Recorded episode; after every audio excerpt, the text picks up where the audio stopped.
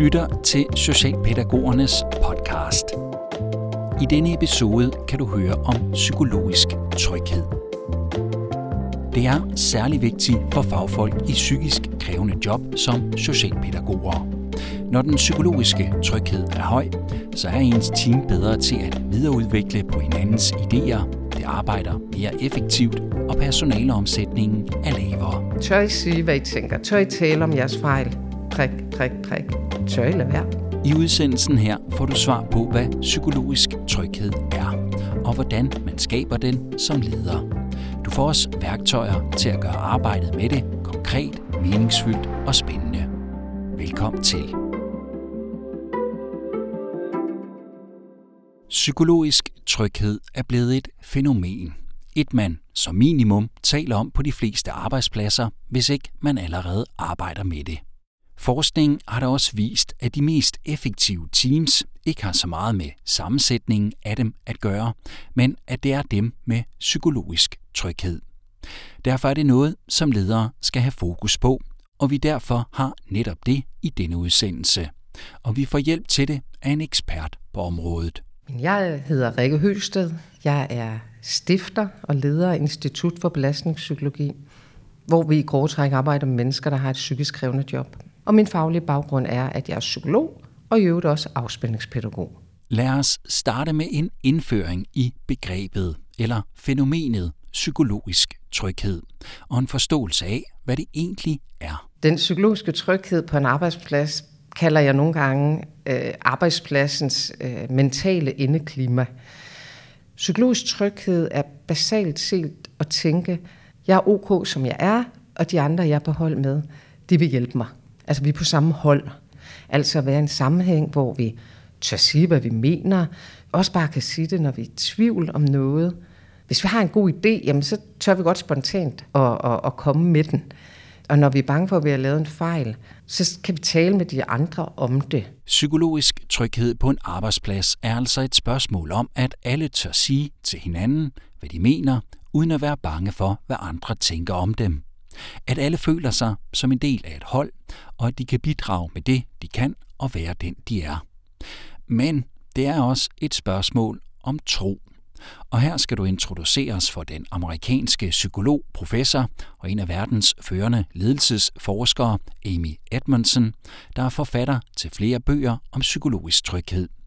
Hende kommer Rikke Høsted til at referere til undervejs i udsendelsen, også i forhold til trospørgsmålet. Hun øh, betoner netop, at det er trospørgsmål, trosspørgsmål, fordi psykologisk tryghed er ikke noget, du kan vide af dig. Det er ikke noget, du kan stille garantier om. Øh, det er ikke noget, du kan beordre andre mennesker til at have. Det er en tro. Det er et trospørgsmål. Det er en forventning om, at hvis jeg gør det her, så vil det blive taget godt imod. Men læner sig ind mod de andre. En forhåbning om, at de vil tage godt imod det. Og jeg synes, når vi forstår den del af det, så øh, får man også mere respekt for, hvor følsom, så at sige, et, et fænomen det er, og noget vi ikke kan gå til mekanisk, så misser vi det, øh, kan man sige, grundessensen. Nu hvor vi har grundessensen på plads, så lad os se på, hvorfor det er særligt relevant at arbejde med psykologisk tryghed inden for det socialpædagogiske felt. Og det er egentlig ret simpelt, siger Rikke Høsted. For det første er psykologisk tryghed vigtig i psykisk krævende jobs. Og når man har det, er det særlig vigtigt, at der er psykologisk tryghed i organisationen. Fordi for at forebygge, at de krav, de mentale krav, kan øh, ende med en mental slitage, så er man fuldstændig afhængig af, at de andre også godt ved, at Superman er død, at vi alle sammen har et breaking point, at selvfølgelig bliver vi påvirket, og det professionelle er ikke ikke at blive påvirket, men at håndtere den påvirkethed, der løbende er. For det andet er den psykologiske tryghed afgørende på arbejdspladser, hvor man er gensidigt afhængig af hinanden for at kunne lykkes med sin opgave. Jeg kender ikke mange socialpædagoger, øh, der ikke har det her krav om samarbejde for at kunne lykkes med deres kerneopgave. Og det giver jo lidt sig selv, at øh, hvis det er afgørende, at man skal samarbejde for at kunne lykkes, så nytter det ikke noget, at alle sidder og putter med hver sin viden, og ikke tør bidrage med de observationer, de har gjort, eller de tanker, de hypoteser, den tvivl, øh, de idéer, de har. Så bliver det endnu vigtigere. Og for det tredje spiller psykologisk tryghed også en rolle, når man arbejder med at hjælpe andre mennesker. Hvis man har ansvar for beslutninger, der kan få vidtrækkende konsekvenser for andre mennesker. Og det er jo en vigtig del for en hel del socialpædagogers arbejde, det at man skal kunne lave nogle professionelle skøn og vurderinger, som faktisk får konsekvenser for andre mennesker. Så der er også det her etiske element i det. Og når vi undlader at dele vores faglige betragtninger og observationer, så kan det worst case faktisk føre til et magtmisbrug. For har du et ansvar, har du magt. Og har du magt, kan du ufrivilligt komme til at svigte ansvaret og dermed misbruge din magt.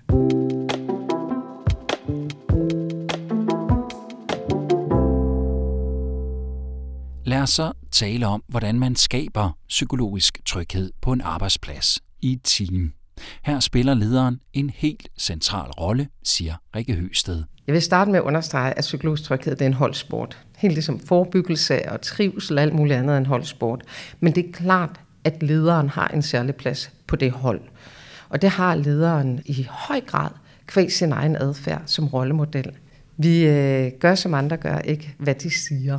Så det er simpelthen så vigtigt, at lederen er bevidst om sin egen øh, adfærd på holdet. Som leder kan du læne dig op af tre guidelines, der er blevet forfattet af den før omtalte forsker, professor og psykolog Amy Edmondson. Det første er, at lederne skal sætte rammen.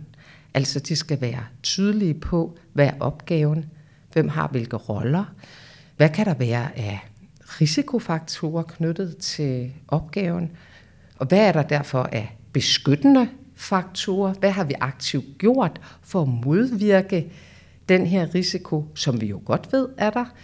Sætte rammen er også at, øh, at være tydelig på prioritering i forhold til alle de opgaver og konkurrerende dagsordner, man ofte står med. Den anden guideline er at invitere til deltagelse, fortæller Rikke Høsted. Og det er der, hvor det handler om at få inddraget alle i teamet systematisk, når det vel at mærke er relevant. Fordi det er ikke sådan, at alle skal sige noget altid. Men man skal simpelthen øve sig i taleture, hvor man får gjort det let for den enkelte medarbejder at sige det, man tænker.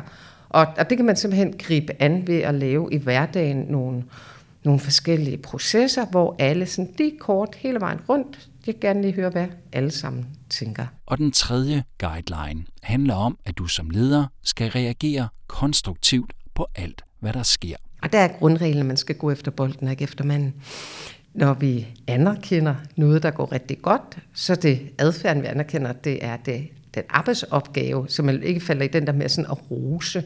Øh, og tilsvarende, når der er noget uønsket adfærd, så simpelthen gribe ind og sætte foden ned.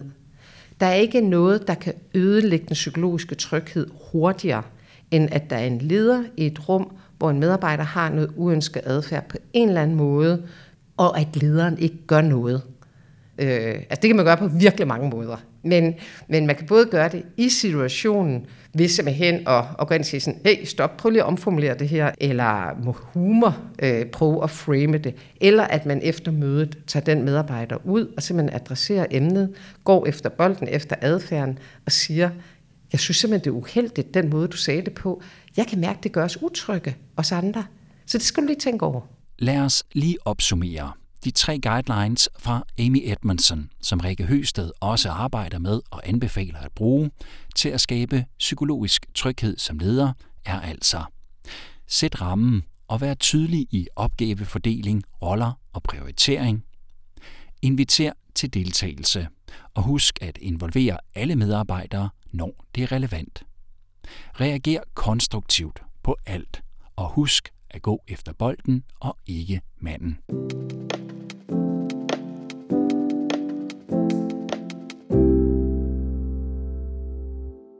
Nu har du fået nogle guidelines at læne dig opad.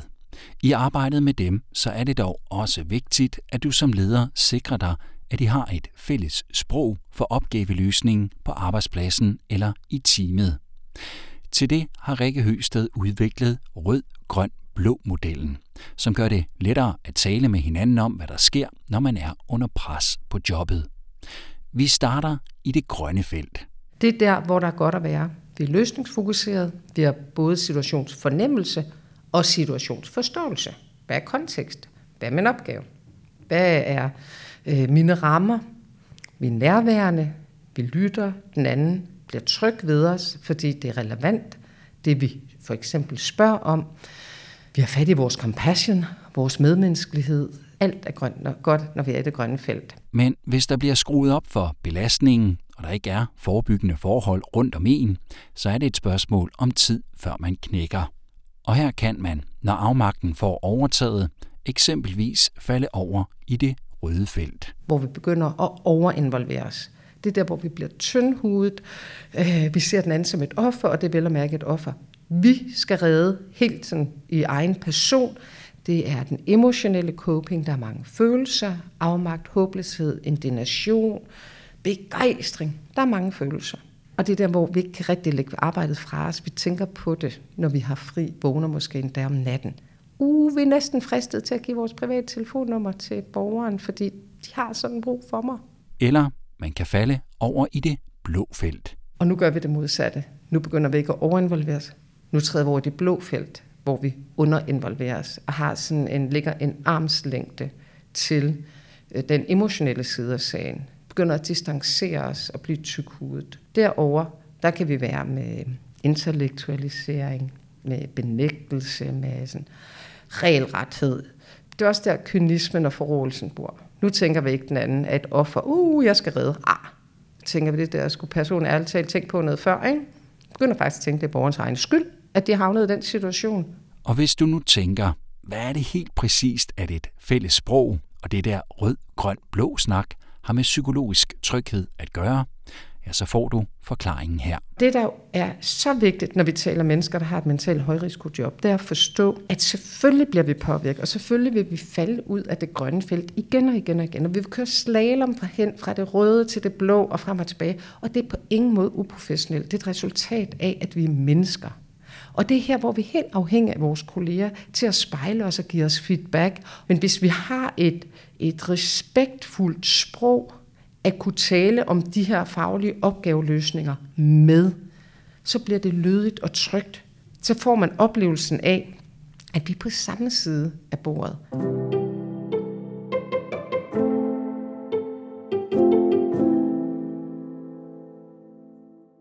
Til sidst en opsummering af, hvordan du som leder konkret går i gang med at skabe psykologisk tryghed. Indledningsvis så skal man have viden om, hvad er det, der belaster? Hvordan reagerer vi så?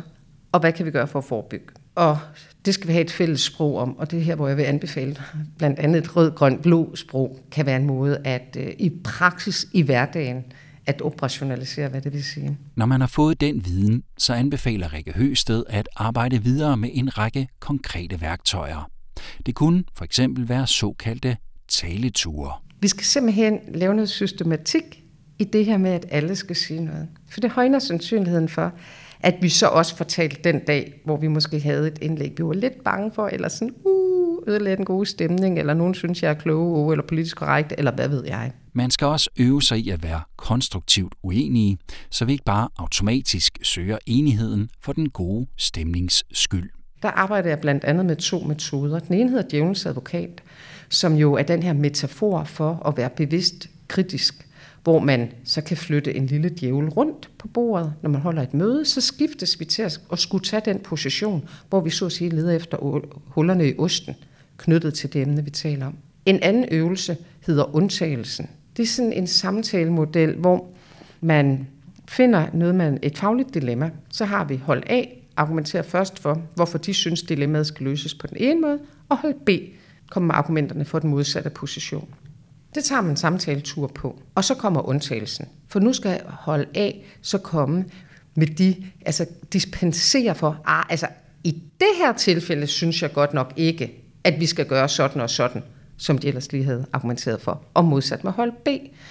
Og det, der sker, når vi laver sådan en samtaleøvelser, det er, at vi får mulighed for at kritisere os selv, Og når vi kritiserer os selv, så får vi pludselig en faglig diskussion, hvor vi kan se, at det ud af den her øh, konstruktive uenighed, kan der gro nogle facetter og aspekter, som taler direkte ind i kvaliteten til det arbejde, vi laver. Men et er at starte op og få skabt en psykologisk tryghed. Noget andet er at fastholde den. Til det har Rikke Høsted også et redskab, som kan bruges. Hun kalder det puff-kampagner, som refererer til, at en ballon også en gang imellem skal have et puff, hvis ikke den skal falde til jorden. En puff-kampagne kan være at have en bevidsthed, hvor man uge for uge for eksempel siger, at den her uge, der øver vi at sige, at øh, bede om hjælp. Så vi hører os selv sådan, i løbet af ugen have den her bevidsthed, sådan, hey, vil du lige hjælpe mig med? Eller sådan, jeg har lige brug for din hjælp til. Man kan også lave en øh, puff-kampagne, hvor man øver sig at sige, det ved jeg ikke. Det ved jeg ikke. Hvad tænker du? Fordi nogle gange så tror jeg, vi skal have svar på alt. Og det er så befriende at få lov til at sige, men det ved jeg ikke. Hvad tænker du? Så kunne man også lave en puff-kampagne, der handler om at sige undskyld. Finde alt muligt, man kan undskylde for. Og sådan små ord, det er faktisk de der små ting i hverdagen, som gør, at den psykologiske tryghed er der. Og når den psykologiske tryghed er der, så er der flere gevinster at hente. Det øger trivslen for den enkelte medarbejder og dermed i teamet. Det øger kreativiteten, fordi alle byder ind med deres idéer, og det gør os også mere effektive. Det øger også sandsynligheden for at identificere fejl og lære af dem. Og så reducerer det risikoen for gruppetænkning, som ellers kan være det, der gør, at man svigter ens ansvar. Og det reducerer risikoen for den mentale slitage. De ting er vigtige at skrive sig bag øret. For det at opnå psykologisk tryghed er ikke et mål i sig selv, lyder den sluttende pointe fra Rikke Høsted. Målet er, at vi skal levere kvalitet til de mennesker, vi går på arbejde for at hjælpe, og målet er, at vi skal finde vores arbejde meningsfuldt. Fordi en fagperson, der ikke finder sit arbejde meningsfuldt, kan ikke trives. Du kan læse mere om psykologisk tryghed på Institut for Belastningspsykologis hjemmeside, hvor du også kan finde kurser i det, som er rettet mod ledere. Du finder et link i tekstbeskrivelsen til denne udsendelse i din podcast-app, hvor vi også har lagt et link til den omtalte rød-grøn-blå model. Du kan også finde faglig inspiration for ledere i Socialpædagogernes univers på sl.dk-ledere. Det link har vi også lagt i tekstbeskrivelsen. Du har lyttet til Socialpædagogernes podcast.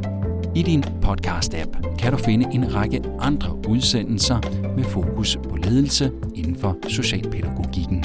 Udsendelsen her er tilrettelagt af Tue Sørensen og produceret af Aloud Media. Tak fordi du lyttede med.